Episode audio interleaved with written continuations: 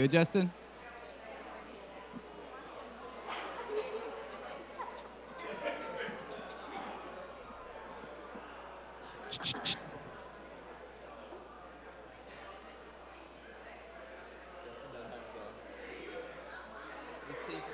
I noticed I didn't hear.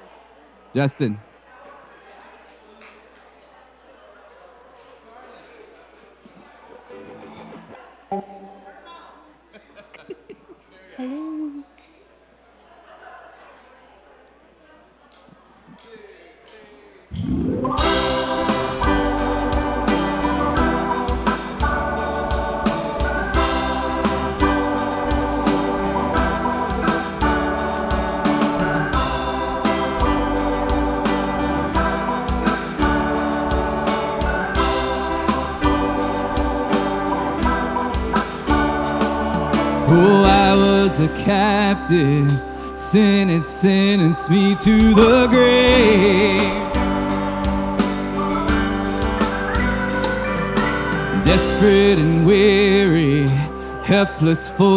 Of my days until you came. And now I receive all that you've done for me. You stepped down from your glory to prove you were for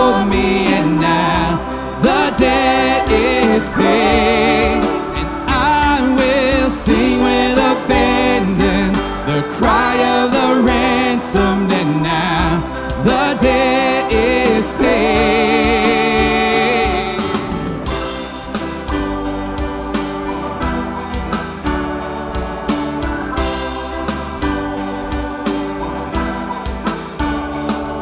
So this is my story. I will never carry that way.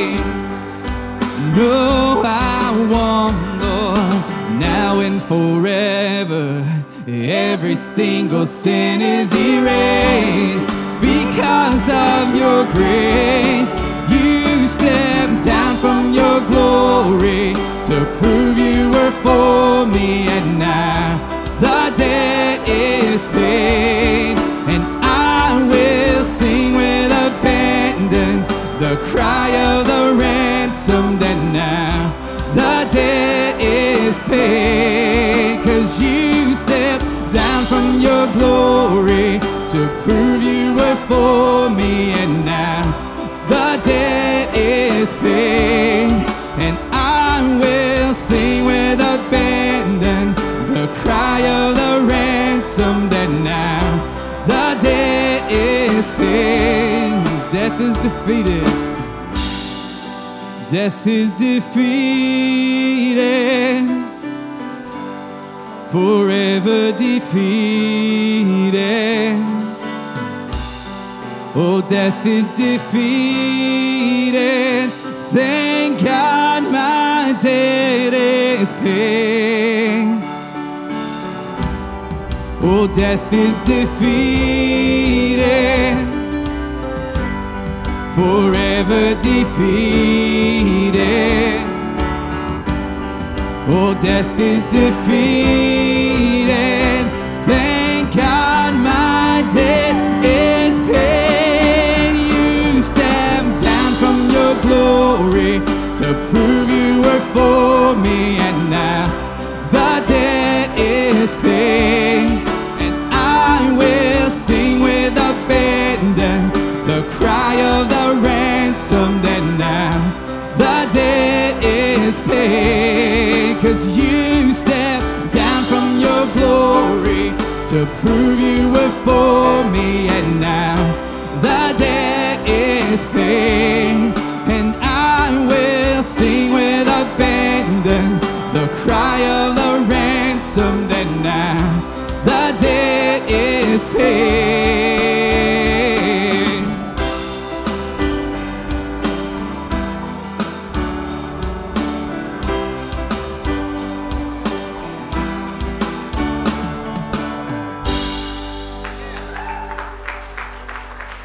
Good morning, Carpenter's Way. I don't think I was on that. Sorry, rookie mistake. How's everybody doing this morning? Everybody doing all right? Uh, hey, if you're in the room, if you want to stand and worship with us, you're more than welcome. You do not have to. Don't feel like pressured, but if you want to stand with us, you're more than welcome. Uh, if you're checking us out online, uh, say it every week. We're going to say it again. Uh, don't be a spectator. Uh, join in with us this morning.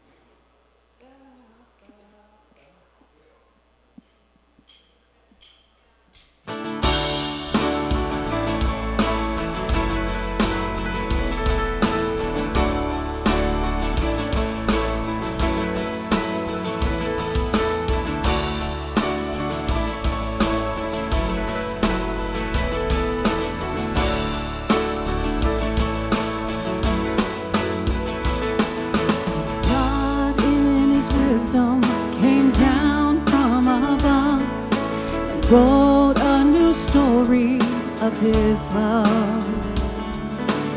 He became a mortal, he wore flesh and bone, so that we would never walk alone. I'm not alone. Cause everywhere I'm going,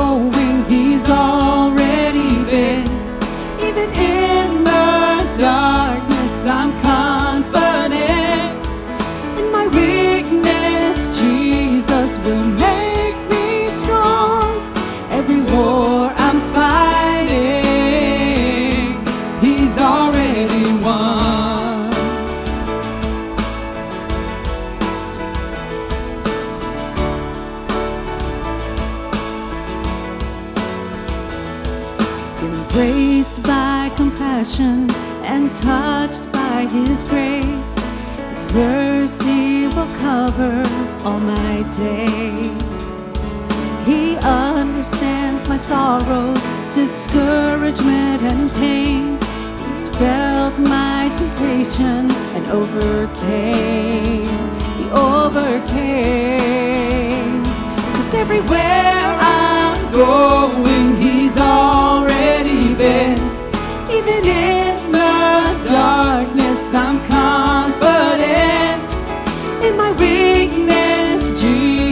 Will make me strong. Every war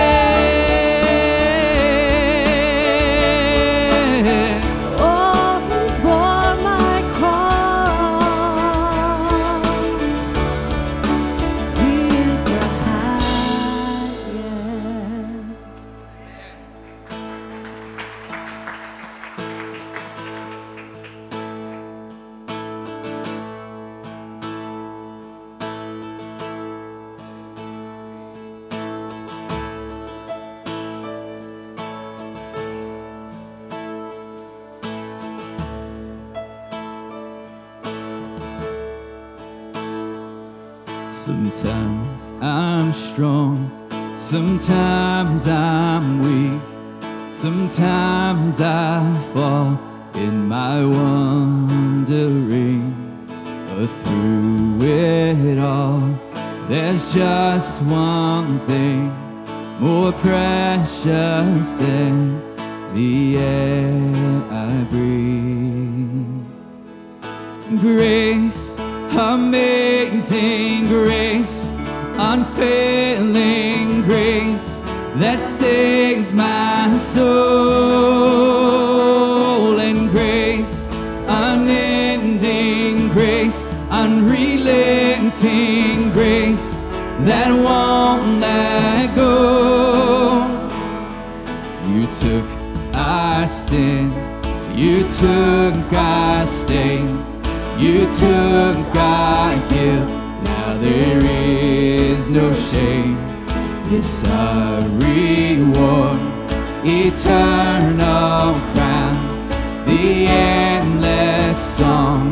How sweet the sound of grace, amazing grace, unfailing grace that saves my soul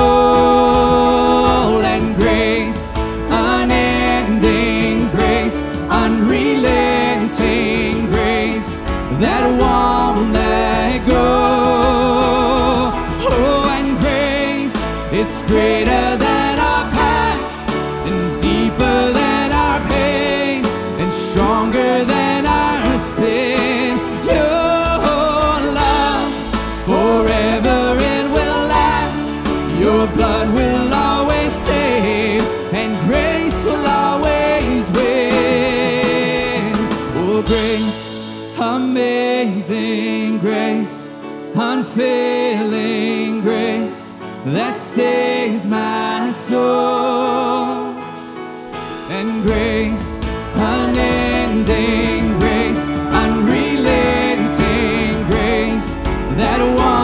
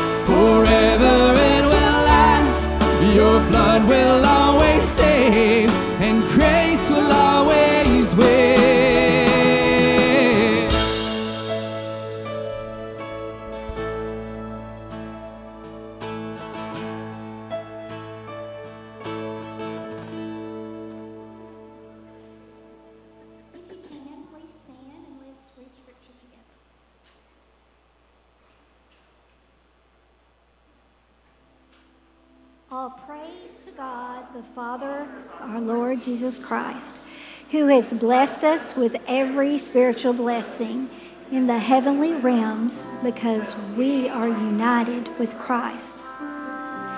Even before he made the world, God loved us and chose us in Christ to be holy and without fault in his eyes.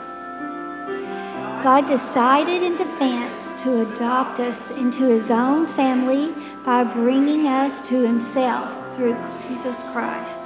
This is what he wanted to do, and it gave him great pleasure. So we praise God for his glorious grace he has poured out on us who belong to his dear Son. He is so rich in kindness and grace that he purchased our freedom from the blood of Jesus and forgave us our sins. Amen. Hey, Louise, we throw verse 5 back up there again? Kind of read through that for a second. See if it hits you.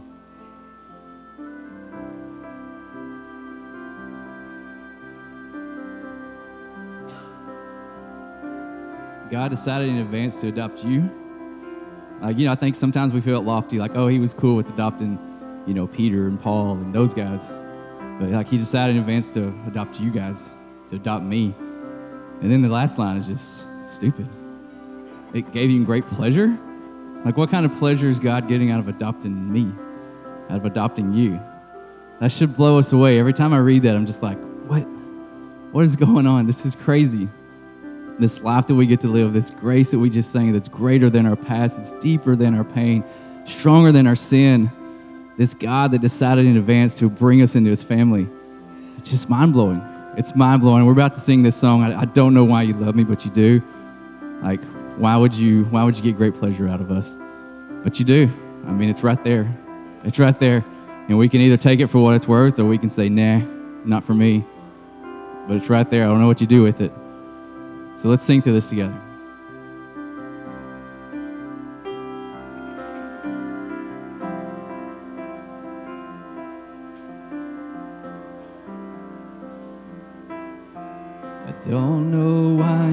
Love me, but you do. Why you forgive me for the things that I do. The foolish mistakes I make when I take my eyes off of you. I don't know why you love me, but you do. And I don't know why you carry all my shame. Why you would freely come and die in my place. Why you would walk my path or why you would even look my way. I don't know why you carry all my shame. You loved me before I knew you, and you forgive me when I cry to you, and so I thank you. I lay my life before you,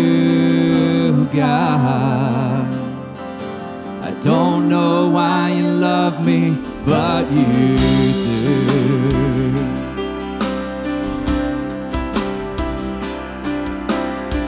You gave your life so I could live. And so this life I freely give. Yes, you gave your life so I could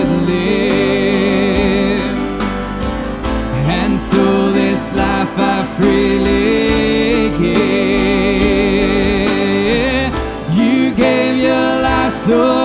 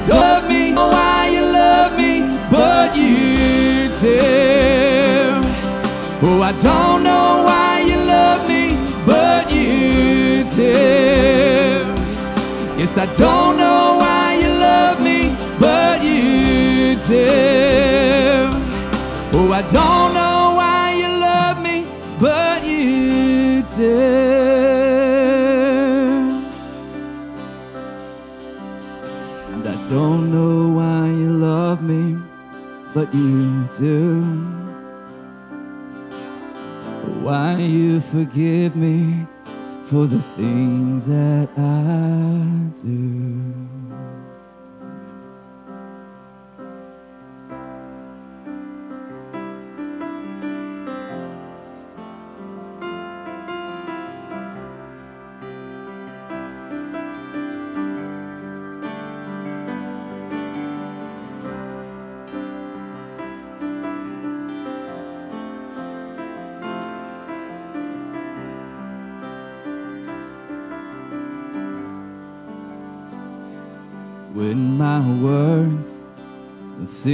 To do justice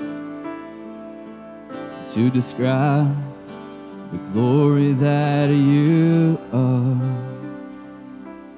I will stand before you in worship. And I will show you my heart. Oh, I lift my hands. Yes, I lift my voice to you.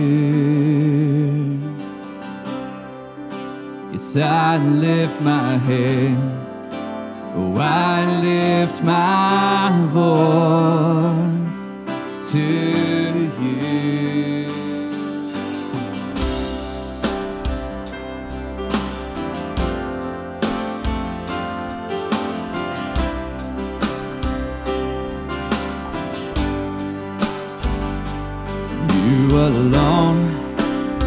God, and there's no other who can stand next to your name. You alone are worthy of all honor and all love I pray. So I lift my hands, I lift my voice to you. Yes, I lift my hands, oh, I lift my voice to you, only to you, God. Yes, I lift my hands. Oh, I lift my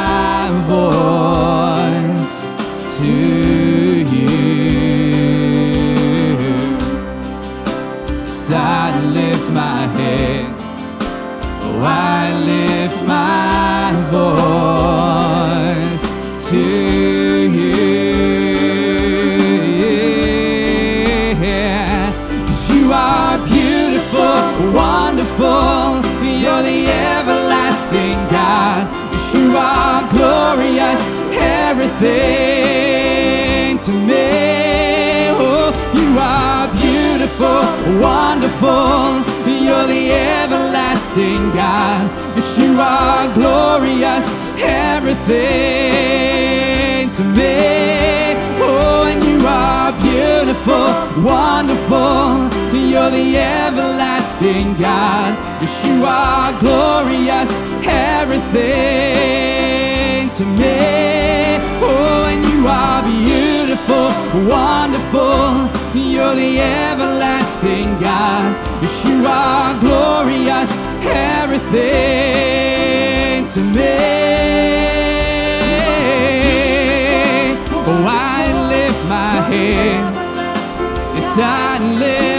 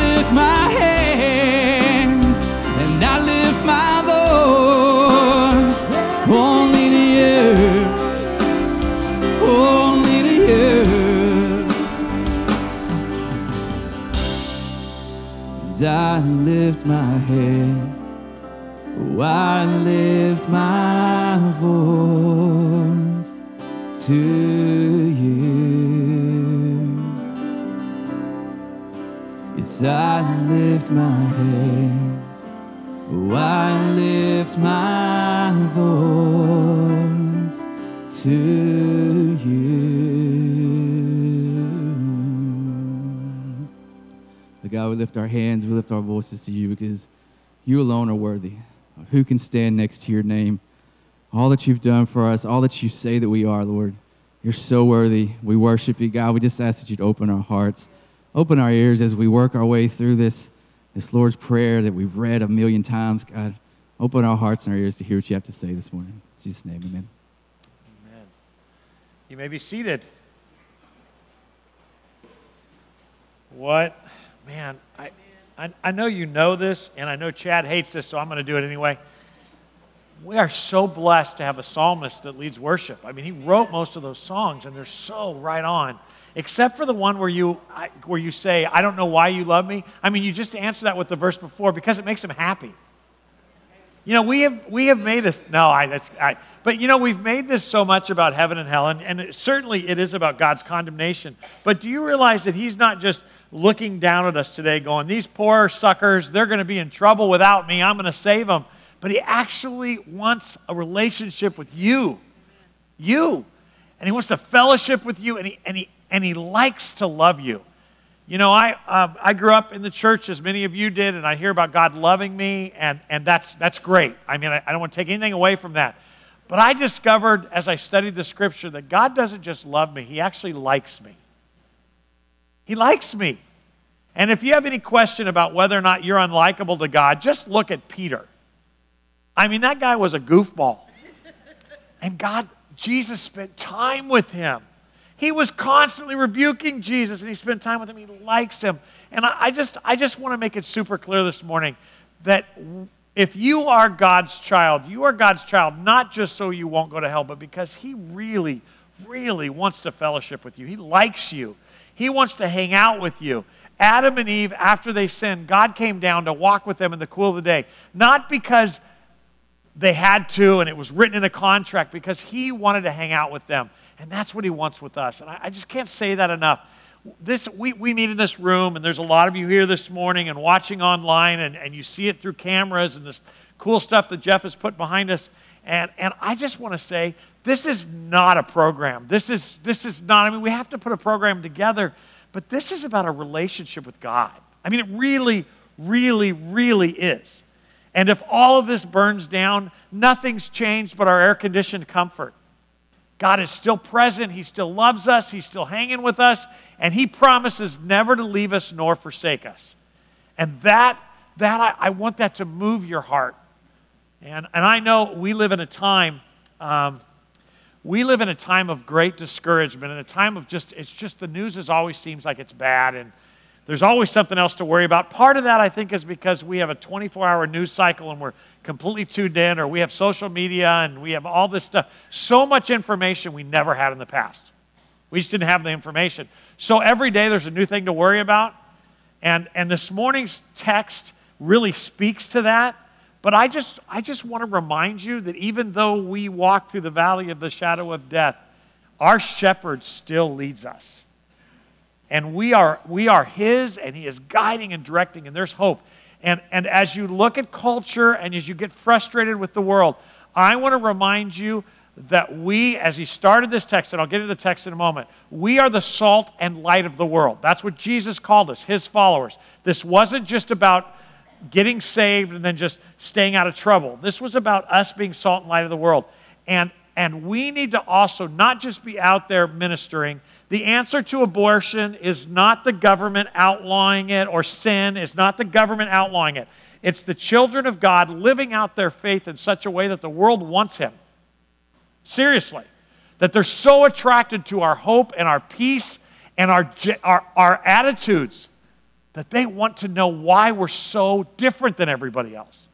And sometimes I think we act like it, that we, we act like the world. And so I just want to encourage you that to, re, to remember that it is the fruit of the Spirit that witnesses to what God is doing in our life, not our loud voices. And, and also, in lieu of that, that the answer to, um, and some of us are upset, some of you are upset about what's being taught in the public schools or what's Disney's coming out with. The answer to that is not the law. The answer to that is us making sure that we are raising up the next generation who puts their hope in Jesus Christ alone. Right?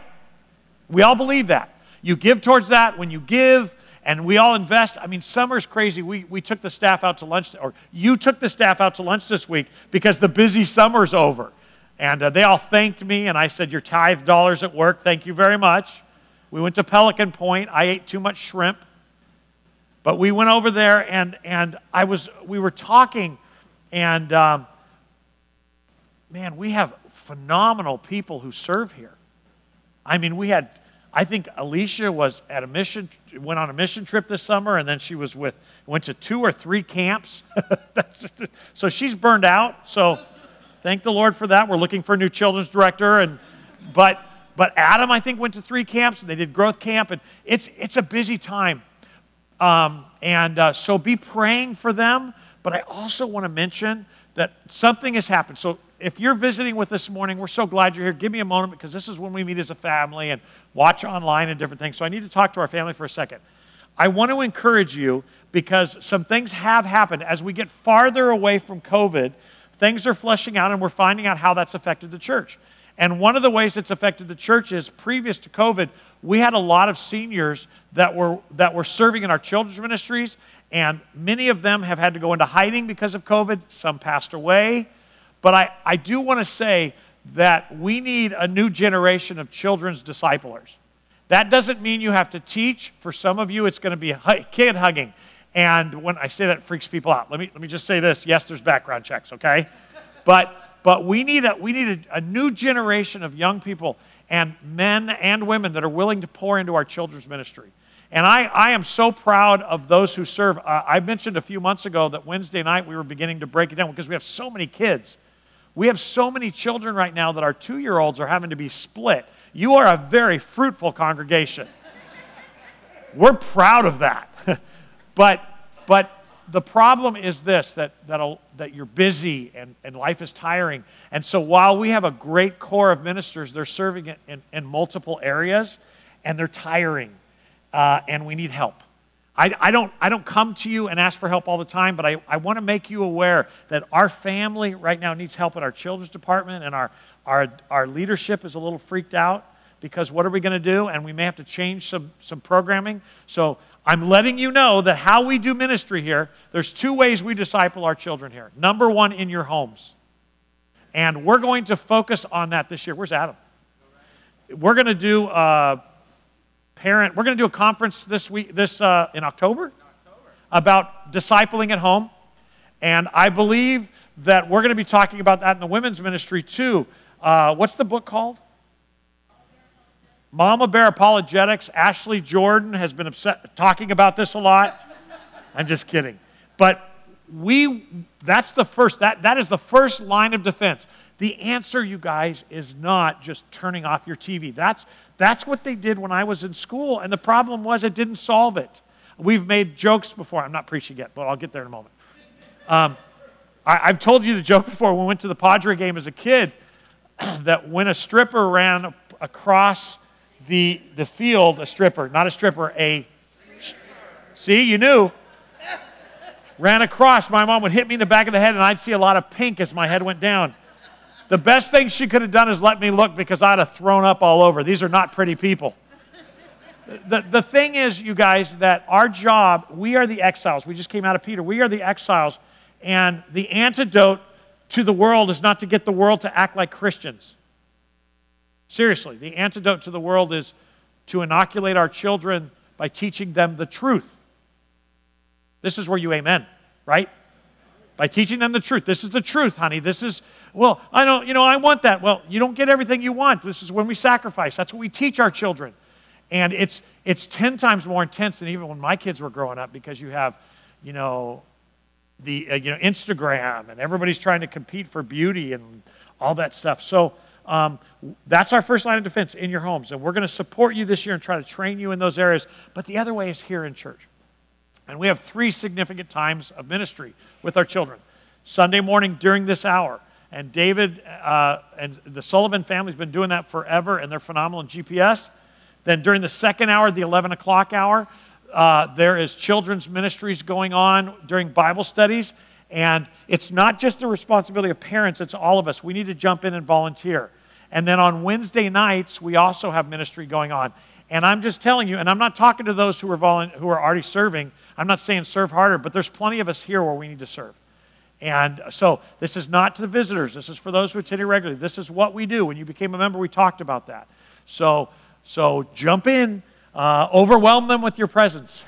because we need people to help crowd control, and we call them kid huggers, and we need people to teach. And uh, man, it's so important. You, you, uh, the other thing I want to make aware. So that's the first thing I want to mention this morning. Second thing I wanted to mention to you is that another way that we impact society, and we talked about this a few weeks ago, is by our vote. So, so be planning to be involved, be informed. I'm not saying you have to vote red or you vote blue. You can vote purple. Uh, pick and choose. Go vote, but you need to be actively involved, and you vote for the person whose value system best reflects the heaven, the kingdom of God. and, and we try to make that easy for you. And this morning, between services or between Bible study and now, we're going to have somebody, uh, Sharon Kennedy is going to be out there, and uh, you can sign up to register to vote, or you can change your address or whatever you need to do. But I, I want to make it clear to you that everything we do here, 99.999%, is for the purpose of discipling the body of Christ and blessing our culture. And uh, so, so I just want to make you aware that as we come out of summer, I know you're busy. By the way, uh, educators, how you doing this week? Yeah, that was the laugh I expected right there. We're praying for you. We are praying for you. You are in the front line mission field. Your job primarily is not, and, and next week especially, because I think the kids start coming back next Monday. Am I right on that? This week, you have some of you have kids? Okay, we'll take a moment and pray for you. Um, good luck on the, Okay, we're going to pray for you. And I know that the parents are harder than the kids. We, I, got a, I got an educator in my family now, and uh, we are supplying her with plenty of alcohol and drugs. And uh, I'm kidding. It's hard. We know it's hard. It is hard. You did not. You signed up to teach people math. Well, guess what? You're raising a generation now. And while you can't teach them the scripture out there, you can certainly live the fruit of the Spirit and even with rude parents. so do it. And we're praying for you. And you need support, you let us know. You want to come up here and pray and spend some time alone with the Lord, alone with the Lord you can come up here. But we are here to support you in that. And uh, how about our mission teams that came back last week? Did you survive this week? Isn't it hard to come home? I mean, it's when you've been away serving the Lord, it's real difficult to come home. So we prayed for you a lot this week too. So let's pray, and then we're going to get into the message, which I've already been preaching for 15 minutes. So. Lord Jesus, we do love you, and we're so thankful that you love us, and I thank you that you even like being with us. That, that blows my mind. That's the question that Chad asked in the song. I, I don't know why you love me. And he smiles when we ask that question, go, because you're lovable. And, and we don't think we are. We look in the mirror and we see kind of frumpy people, and then, then we see our hearts, and we see what we, we, we offer publicly, and people see us smile and don't know our heart is bleeding because we're in a culture that's very, um, we, we try to present. We don't want to be a burden. And I get that, Lord, but we need your presence. We need your encouragement. We need, your, your, your, we need to experience you in a very spiritual way. And so I ask, Father, as we continue through your word, as we continue to live for you, and as our teachers and our, our, our bus drivers and our, our educators, administrators, as every one of these folks get back into their field, their mission field this week, Father, as they meet their kids and it terrifies them, Lord Jesus, give them grace, give them supernatural power. You have set them in the places in which they are, and may they have strength for a time such as this. We love you. We're thankful that you called us here together today, so I pray you'd speak to us. In Jesus' name we pray. Amen. So, after calling the, his followers the salt of the earth and the light of the world, Jesus asked his followers what good they are if they're not salty or lighty. You can use that word now, I'm making it up. He does. This is the context of the Lord's Prayer, which we don't talk about, and it's got to be significant because Matthew put it there. If you're not salty or lighty, What good are you? And then you remember the text because Jesus goes on to say, What good is it if you take a light and you put it underneath a, a lampshade or, or, or uh, you hide it? And he co- continues to talk about the standards of the judge, capital J U D G E, the judge, the King of Kings, the Lord of Lords, the one who sent him, the Father. And he explained to them that if you lust, the judge says you've committed adultery, to which their shoulders went, Oh. And then he went on to say, If you hate, the judge who sent me considers you a murderer. And then they went, Oh. And then he went on to say that we are not only to not do stuff, but we're to love our enemies in word and deed. And then it went, That's enough. You're asking way too much from us. I mean, this was right after the Beatitudes, which none of them measured up to, none of us measure up to. We're not meek, we're not humble. When we're humble, we're humble in a proud way. But we're not doing these things. After this, Jesus is teaching them, after calling them his followers, after calling them the salt of the earth, and they must feel completely overwhelmed and frustrated in this conversation at God's unattainable expectations and standards. And he continues by saying this. He, he, he immediately, within the context, talks about their relationship with God. And this is what he says in Matthew 6, verse 1 Watch out. Don't even do your good deeds publicly to be admired by others, for you'll lose the reward from your Father in heaven. To which they went, Oh, come on. When you give to someone in need, don't do it as the hypocrites do, blowing trumpets in the synagogue and the streets to call attention to their acts of charity. I tell you the truth, they have received all the reward they'll ever get. But when you give to someone in need, don't let your left hand even know what your right hand is doing. Give your gifts in private, and your Father who sees everything will reward you. So pause for a second. Let's take a breath. This is very personal. We have not made up after the Reformation the idea of a personal relationship with God as opposed to religion. Jesus is preaching it. He's comparing religious, loud, cultural, and communal events with private, personal things. He's saying, even you're, you're not only doing incorrectly what you think you are, you're proud that you're not an adulterer or murderer. I'm telling you that all those things have been blown out already. But on top of it, you kind of like affirmation. We all do. And he's saying, when you pray, pray, pray in private. Verse 5 when you pray, don't be like the hypocrites who love to pray publicly on the street corners in the synagogues where everyone can see them. Okay, pause. Pause for a second because I'm about to offend some of you. This is going to be an offensive message. So take a deep breath and measure out what's mark and what's crazy. It's okay if you don't agree with me, but I want you to think. When you read this and he starts talking about fasting and praying, he's very clear do it in private. He goes on to say that when you fast, that's taking time off from eating to commit yourself to prayer.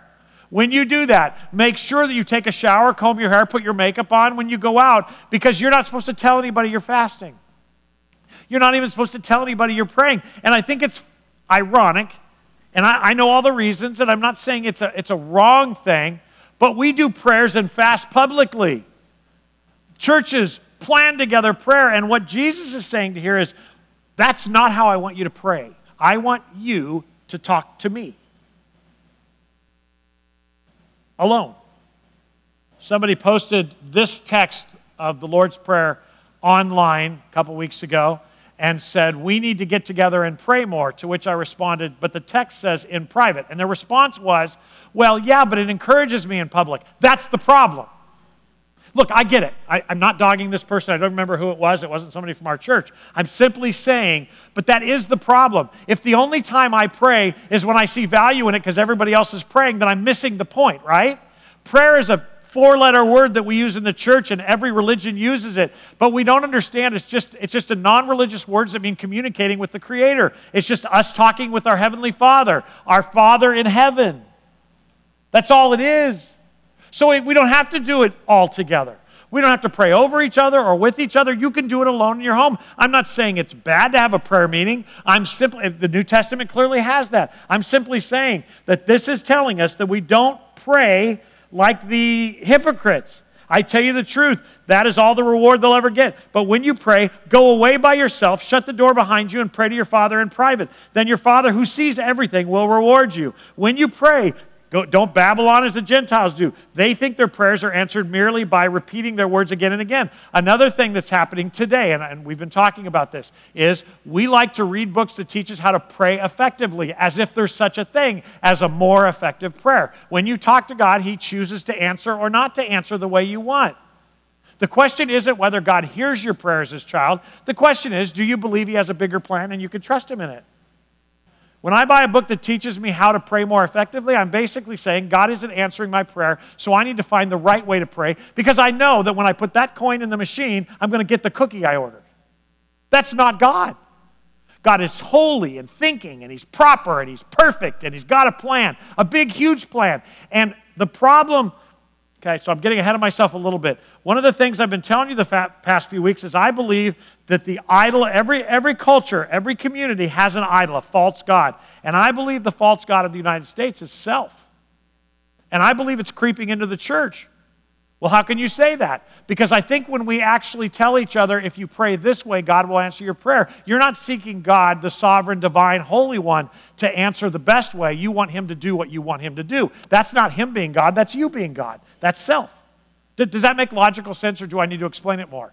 When you and I say, God, you must, we have, we have, we have started,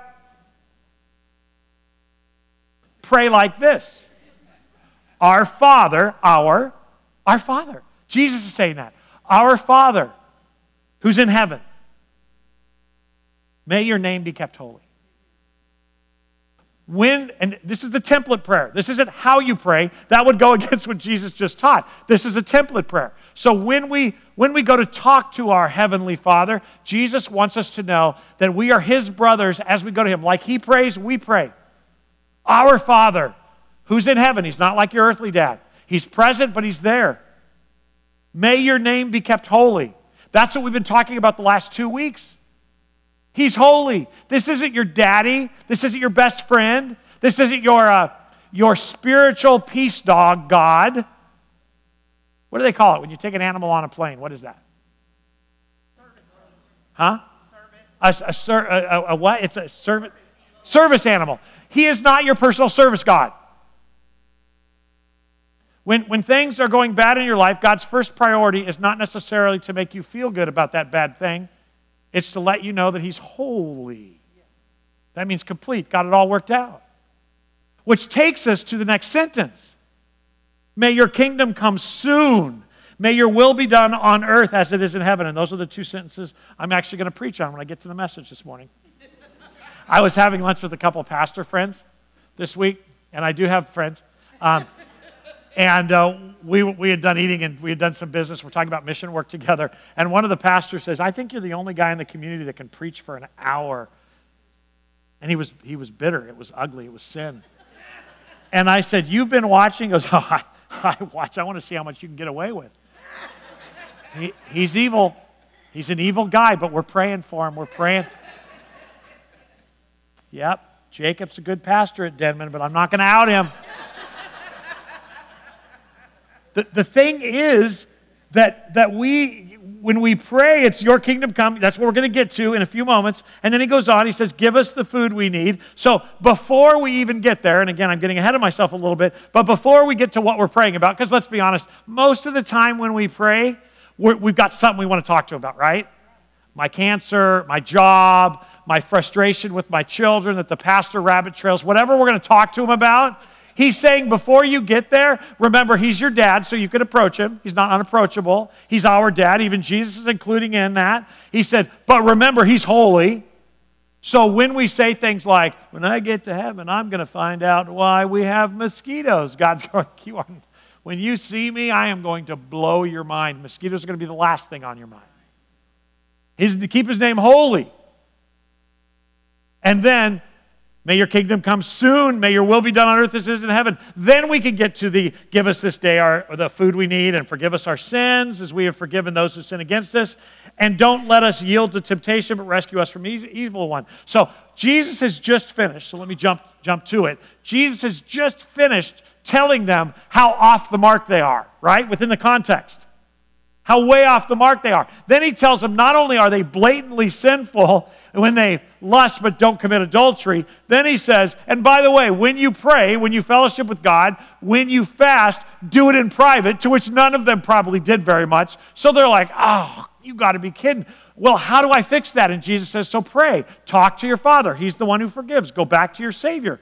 You, just work it out with him. And they must have been going, yeah, yeah, I got to pray about these things. But before you even get to the thing you want to pray about, don't forget that he's holy, that he is approachable, and that he's got a plan.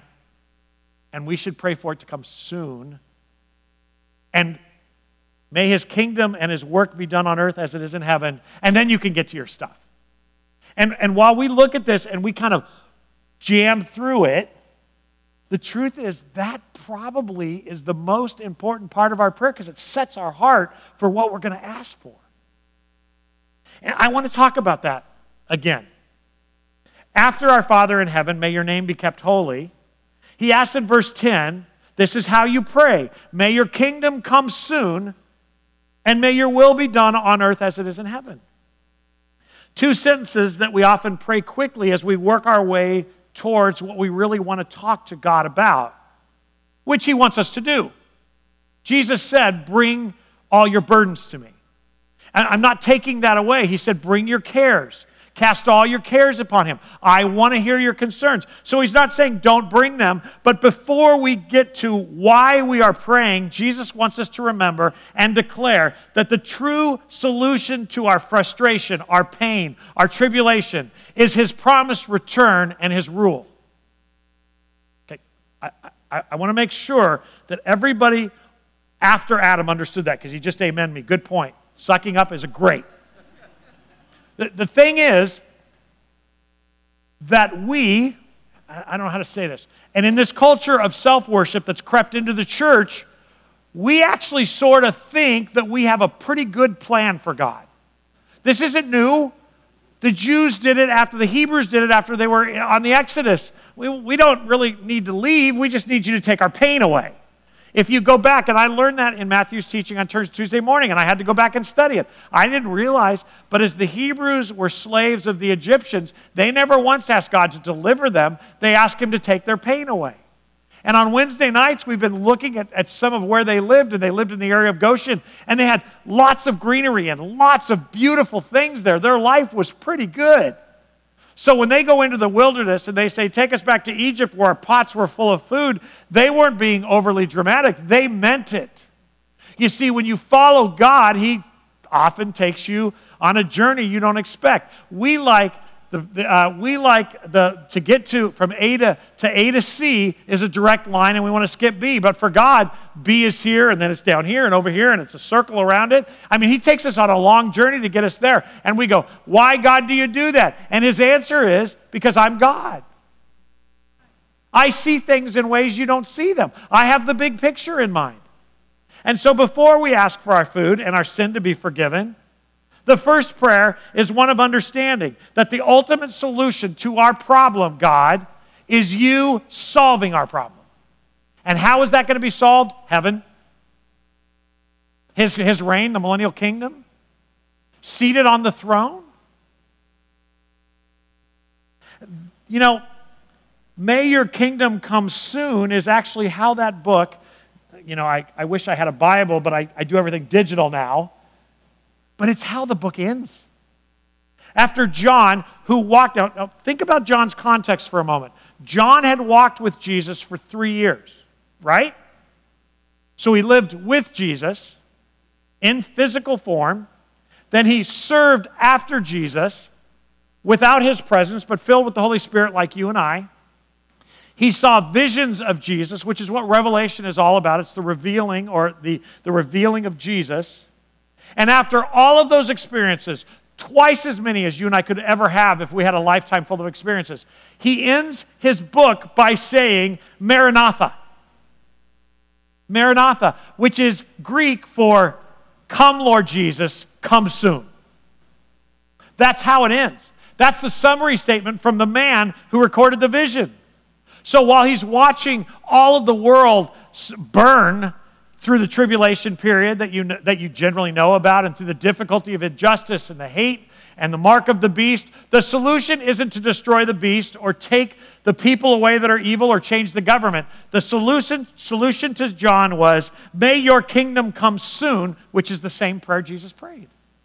And what's ironic is that's really what Jesus taught his followers all the time. That's actually what most of the, of, the, uh, of the epistles in the New Testament are about. Listen to Jesus teach from Matthew 25. Then the kingdom of heaven will be like ten bridesmaids who took their lamps and went to meet the bridegroom. Five of them were foolish and five were wise. The five who were foolish didn't take enough oil, olive oil for their lamps, but the other five were wise enough to take extra, along extra oil. When the bridegroom was delayed, they all became drowsy and they fell asleep. At midnight, they were roused by a shout Look, the bridegroom is coming. Come out and meet him. All the bridegrooms, uh, the bridesmaids got up and they prepared their lamps. Then the five foolish ones asked the others, Please give us some of your oil because our lamps are going out. But the others replied, We don't have enough for all of us. Go to a shop and buy some for yourselves. In other words, oh, you didn't plan? You weren't looking for his return? Hurry up and take care of that. But while they were gone to buy oil, the bridegroom came. Then those who were ready went in with him to the marriage feast, and the door was locked. Later, when the other five bridesmaids returned, they stood outside calling, Lord, Lord, open the door for us. But he called back, Believe me, I don't even know you. Okay, so there's a lot of debate theologically. So you could lose your salvation, you could be a follower of Jesus, not have enough oil. That's not the point of this. The point of this is verse 13. So you too must keep watch, for you do not know the day or hour of my return. So, in other words, while you're working with those demon possessed children, at Hurdy, you're keeping your eye on the sky. Your, the solution to your class's problem is not putting your hands around a small neck, or if you're not really mad, the neck of their parents, but actually, the Lord needs to come back. As you're watching the news as we get closer to the election, and you want to put your hands around political necks, I want to make it clear that the solution to the sin problem of the world and the evil is not a political one, it's a spiritual one. If you come from a community that has been mistreated in this culture, the solution to your hope is not a better government, a more fair government. It's Jesus Christ as King on the throne.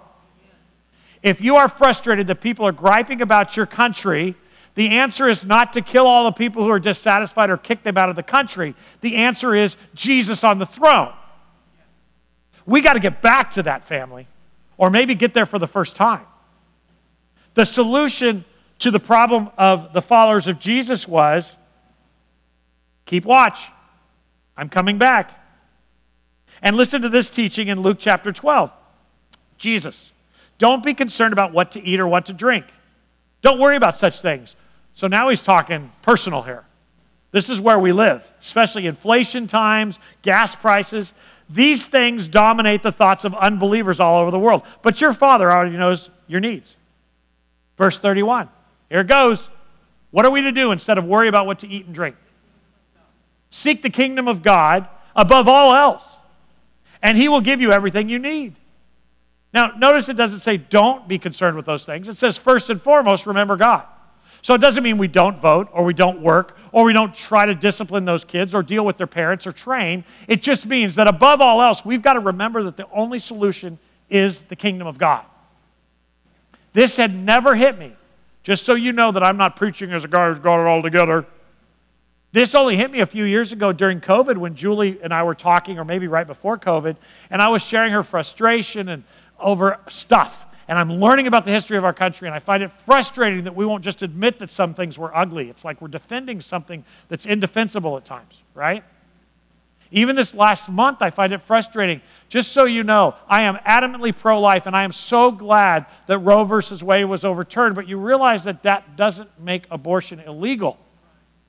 And actually, we Christians, we should be about adopting more than. If we really want to do this, let's do it. If we think life is valuable, that includes the president and all the other people you don't like. That includes them. Back to the point, though. The solution is his return. And we should seek the kingdom of God above all else, and he will give you everything you need. So don't be afraid, little flock. I love that. Jesus, hey, little sheep. I probably would have been a little set back on that. I'm sure Peter hated being called little flock. For it gives your Father great happiness to give you the kingdom. I'm turning 56 this year. I know some of you are going, You're just a puppy. I, I don't know what happened between 30 and 56. I, uh, yeah, a lot happened, but it was super fast, Pam. I mean, I came to Carpenter's Way at 39. You have aged me. It's like a blink. And, and the older we get, the faster it gets. And you turn around, and one thing is true that God's goal for us is what happens next as well after we serve Him on this life. Why? Because it, the answer to Chad's question why do you love me like this? Because it gives him great happiness to give us the kingdom. It's almost like when we get to heaven, before you ask all those questions about mosquitoes and stuff you want to ask, he's going to go, shh, shh, let me show you something. That gold, that gold, that's your apartment. I built that for you, that little room. And by the way, but, but I want to know about how you free will versus like, show you. Let me show you a crystal sea with all those trout in there. Can I go fishing? No, you can't. Those are my trout. And by the way, there's the tree of life. Come over here, taste this. It's going to blow your mind how good it tastes. But I want to know about mosquitoes. I, am picking on that because Heather wrote something, and I think she were griping about being a landing strip for bugs in the middle of the night. Is that right? Me too, Heather. Me too. Those big wood roaches, it's like coming in for three times. I know. I have a, I have a five head. It's huge. It's like you have clearance on. It's so weird. And somebody said, I don't understand these bugs when I get to heaven. No, you're not going to ask him. He's going to be so busy showing you around. And, and he's going to show you this and that and this and that. And, this. and at the end, he's going to go, and it's all yours. And you're going to say, But are there mosquitoes? of course not. I get it. We're just, I'm just teasing with you. I don't want to embarrass Carol McMenemy, but it's true. We're just figuring this out, but look what he's what brings him joy. Yes, there's work to be done now.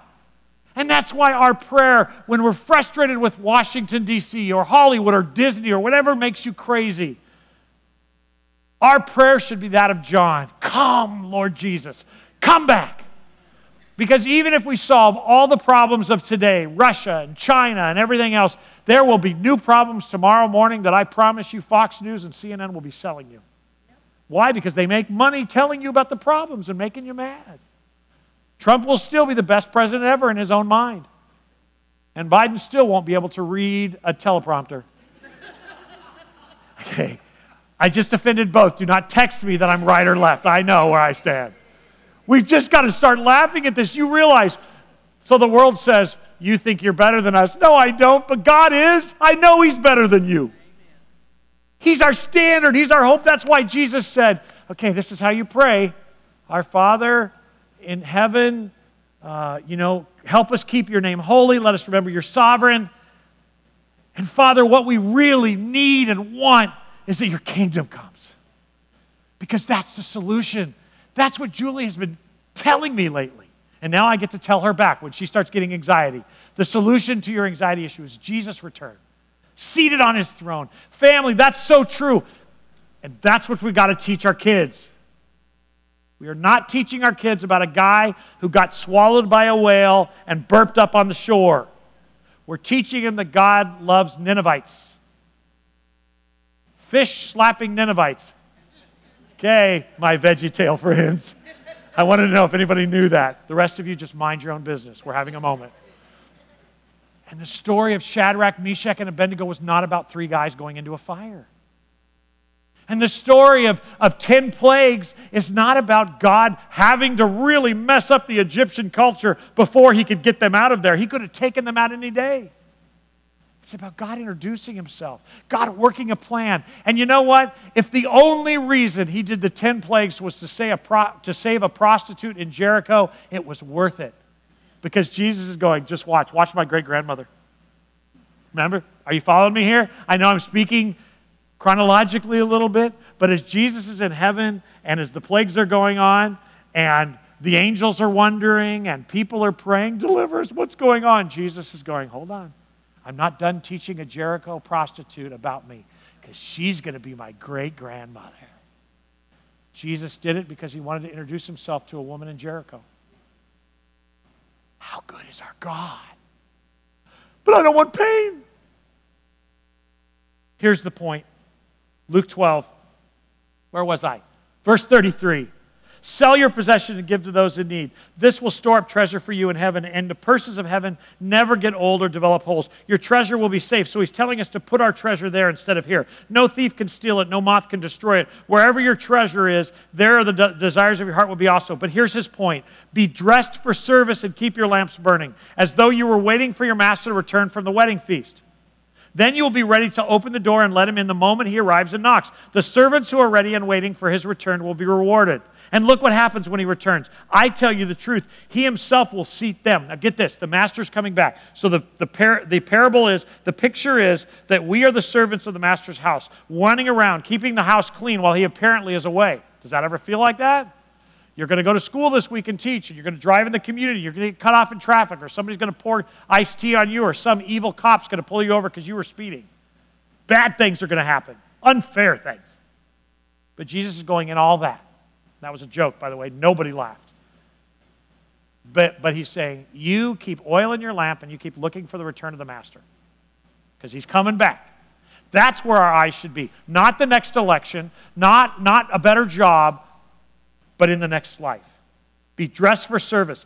Keep your lamps burning. I tell you the truth, he himself will seat them. So here's what's going to happen Jesus, in what's coming next, is actually going to serve you. How insane is this? That the King of Kings, the Holy One, our Father, is actually going to seat us, put on an apron, and serve us as we seat and eat. How weird is that going to be? Hey, Jesus, before the dessert, can you tell me about mosquitoes? I mean, seriously. And I'm picking, I'm picking on somebody right now because I love her. It's just how we live. I don't understand. And God is going, is that part of the equation? Just to remind you, I'm the Holy One, not you. I was here before you, I'll be here after you. I was here before the world was created. If you are worried about the world's atmosphere, I understand. It sure has been a hot summer here in East Texas. I know that I don't, I don't know whether the icebergs are melting. It depends which news broadcast you listen to. What I know is he was here when it started and he'll be here when it's done. So the answer to global warming is A, don't throw your trash out of the window, and B, put your hope in God. Because He's going to build all new heaven and earth that has no hole in the ozone, unless there needs to be one for what we have. He's holy. That's why we pray, Come, Jesus, come. And I, I just want to I, I want to put a sidebar on this. If you don't know Jesus Christ, if you have never accepted his offer to forgive your sin, I say this with all due respect. None of this applies to you. This is as good as it gets for you. If you reject God's offer to adopt you into his family, like Chad led us in music about this morning, and highlighted the verse out of Ephesians chapter 1, if you reject that, and that is your right to reject it, if you reject it, I'm here to tell you that all the stuff I'm talking about is really none of your belief system and actually doesn't affect you. You are condemned and you will be on your own now and forever. You can pray till you're blue in the face that God makes your life easier. He's not going to listen to you. You're not his child. Well, that's not very nice. He's God. And he's made a way for you to be on his right side. Accept his offer to forgive you and adopt you into his family. Quit being pouty. If we could, I'll bet you if you sat 100 people in a room and separated them and didn't talk politics and you asked them, if you could ask one thing of a righteous, holy God, what would you ask? I'm, you'd say, I'm not good enough. I just need you to forgive me. That's exactly what he's offering you. Stop it. This is as good as it gets for you if you are not his kid. That's got to stink. But, child of God, this is as bad as it gets for us. Why do we keep wanting and trying and living to make it better? The truth is, our goal is to get his kingdom back, to get the righteous one, the just one on the throne. And by the way, to my, my Democratic obsessed friends, my Republic expressed friends, and I, I, I'm all about the government that we have been blessed with here in this country. Heaven is not a democracy, it's a theocracy where there's no questions allowed. If you don't want to be ruled by a benevolent, just, holy, wonderful God, don't claim to follow him. It ain't your kingdom. In fact, I would argue, here we go, warning, I would argue that the American system actually sets up self worship. As a child of God, you have given up the right for the personal pursuit of happiness for the service of the king. Well, that's not very nice. Then talk to God about it. We are not here to pursue happiness. We'll be happy during his second return, when it, his kingdom, when his kingdom comes. That's why he starts a prayer with that. May your kingdom come. And then he talks work. The next slide. May your will be done, and I know I'm jumping ahead, Louise, just stick with me here. Matthew 6:10. May your kingdom come soon, but while we wait patiently, trusting your plan, may your will be done on earth as it is in heaven. You know who prayed this prayer? In perfection, Jesus. Let me take you to Luke chapter 22, verse 39.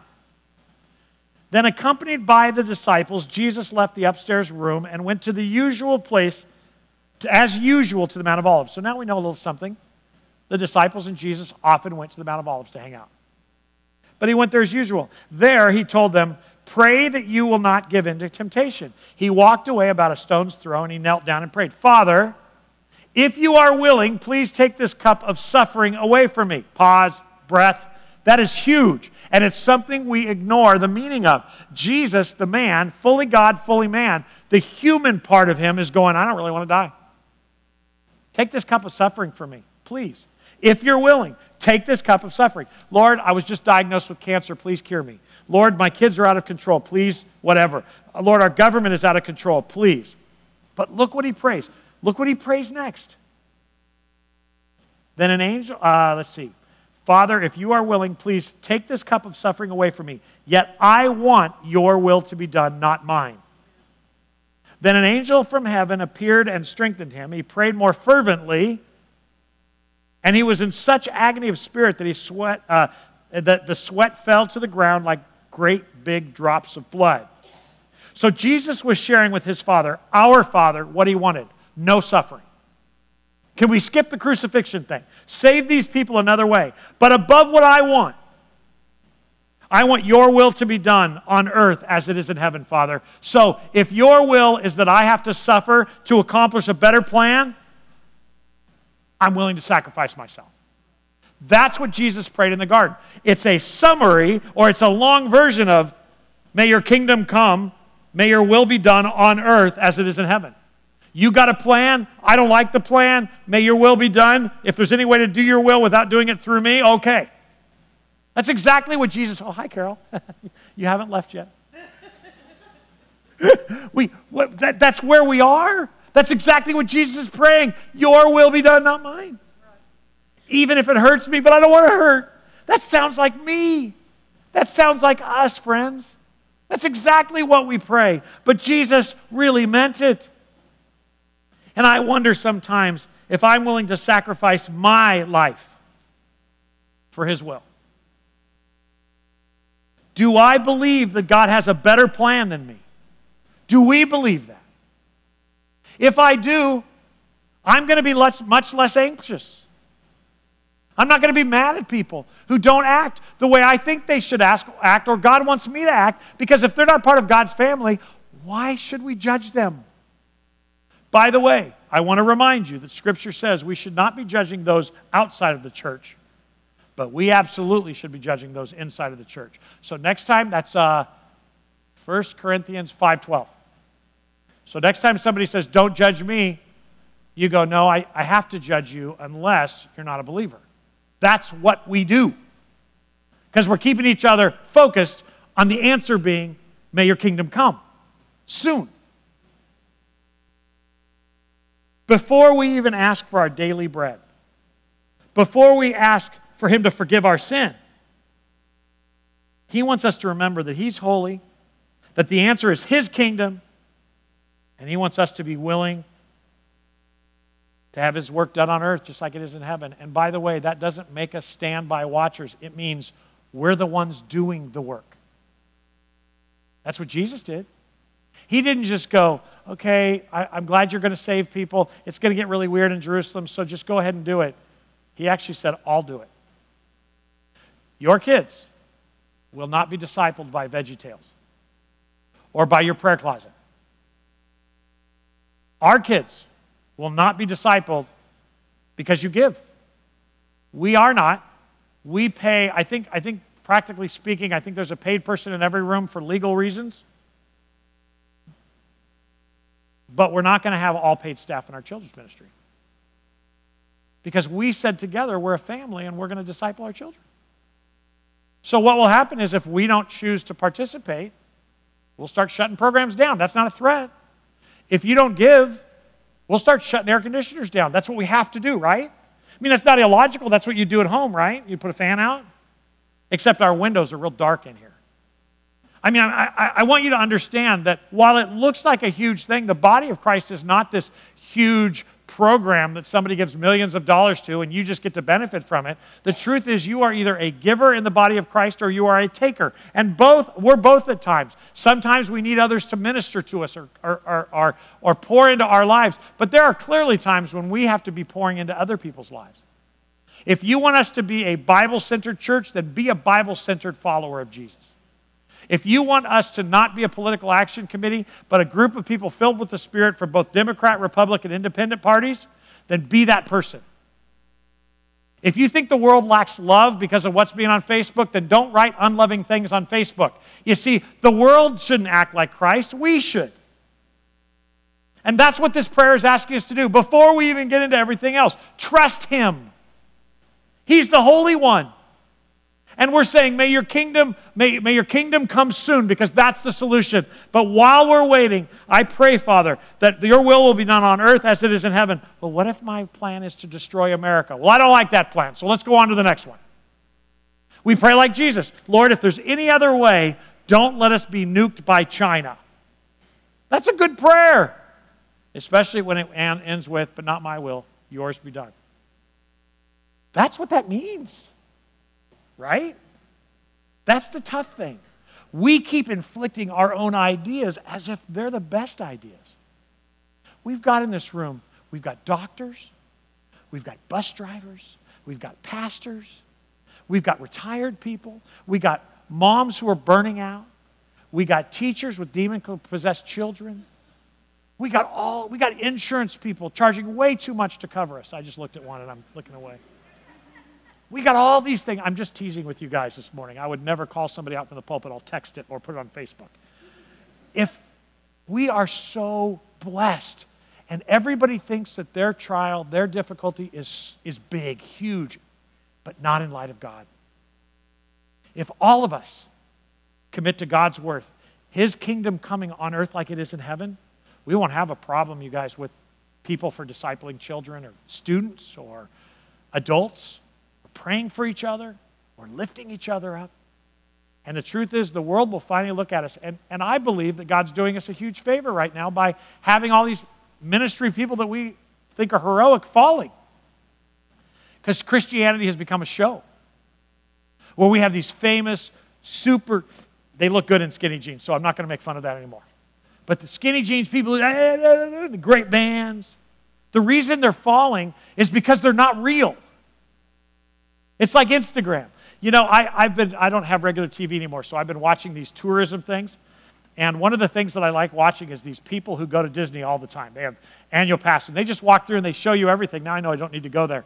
But what cracks me up is sometimes these tourist guides get in early and they show you the Disney I remember as a kid. It was kind of empty if you got in early, and it was beautiful, and you could go in and everybody was happy. And then all of a sudden they show you the real picture today, and you can't get on a ride for less than an hour and a half unless you pay another $15. But then you need to pay another 50 for the watch that gets you onto the ride and the fast pass. Everybody gets that. But if you pay $10,000 more, you can actually have somebody give you a tour of Disney, a private tour for six hours, and you can go on any ride you want as many times as you want, and they'll get you on immediately. So for about $32,000, you can go to Disney for five days. This morning's message is brought to you by Teresa who promotes. I'm just kidding, Teresa. I, I, it, look, it looks like a lot of fun. Some of you have been there and you're in deep debt right now. But, but the truth is, the truth is, we are all dreaming a lie. The world is not going to become righteous. And if your president gets in office next time or your people gets in Congress, I assure you that the other side is going to try to put the other side in jail, and that's where we are right now. We are a banana republic. Why? Because Jesus told the Jews that if they put a king in power, he would reign unjustly. And we still think we're better than that, and I'm here to tell you the only one who's good is the King of Kings your Lord and Savior Jesus Christ. May his will be done on earth as it is in heaven. And the only way for that to happen is for him to come back. In the meantime, we must serve and sacrifice in the same way Jesus did. He was put on a cross. You're asked for a few hours a week to serve him wherever you go. When you're sitting down for lunch and you're exhausted and the waitress asks you to pray for her, pray for her. Ask her, what about? I don't want to do that. That's very personal. You're the temple. It's four minutes to 11, which usually doesn't bother me. But do you understand what this is about? We haven't even got to help me with food. You see, we're supposed to live this upside down kingdom in our marriages, in our church, and in our world. And I'm not saying don't vote for what you want or pray for what you want. I'm simply saying pray like Jesus. Now that I've asked for something, I want your will to be done and not mine. Come quickly. By the way, that's why we gather, because it's going to get super weirder out there. That's not a real word. And we got to come together on a regular basis and goes, Your kingdom come. His kingdom's the answer. It's the answer. It's the answer to cancer. It's the answer to injustice. It's the answer to racism. It's the answer to, to envy over money. It's the answer. It's the answer to mosquitoes. It's the answer. Jesus Christ is the answer. And he's not running for president of the United States this year or ever. He is the king. He's still seated on his throne. The question is, when is he going to send his army? I don't know, but I want to make sure that I have oil in my lamp so that I welcome him properly. Our Father who is in heaven, your, may your name be kept holy. May your kingdom come soon. But while we wait, may your will be done on earth as it is in heaven. And by the way, we need some food down here, and we'll talk about that next week. Lord Jesus, thank you for your word that never returns void. And Father, it's amazing when we, when we listen to your teaching and then we compare it with your actions, they're the same. And we have the perfect example of living out our faithfulness, living out a difficult life living out suffering. We, we want you to come back because that is the solution. Or uh, we, we, we really want you to solve our problems so we don't have any. But the truth is, that's not going to happen. So, Father, help us to bring your kingdom to this earth in our, how we behave, the kingdom values. May we be ambassadors of the king. Whether we have a good class, I know some of these teachers are going to have the best class this year they've ever had, and some are not. So I pray that your Holy Spirit would speak loudly to both groups. Father, for us in our needs in our children's department, I pray that you would help people to rise up and be willing to serve. I pray, Father, for our financial need that always exists, I pray that you would raise up those funds. And we will be good stewards of them, and we will make sure that we use them well until your return. And by the way, Lord, we are ready. So, Maranatha, come back. We're ready. In the name of Jesus, we pray. Amen. Bible study is going to start in 10 minutes. If you're visiting with us, uh, my dad and my Karen will be at a table, the Carpenter's Way table. Go meet them and fill out some information and get your answer, questions answered. Love you guys.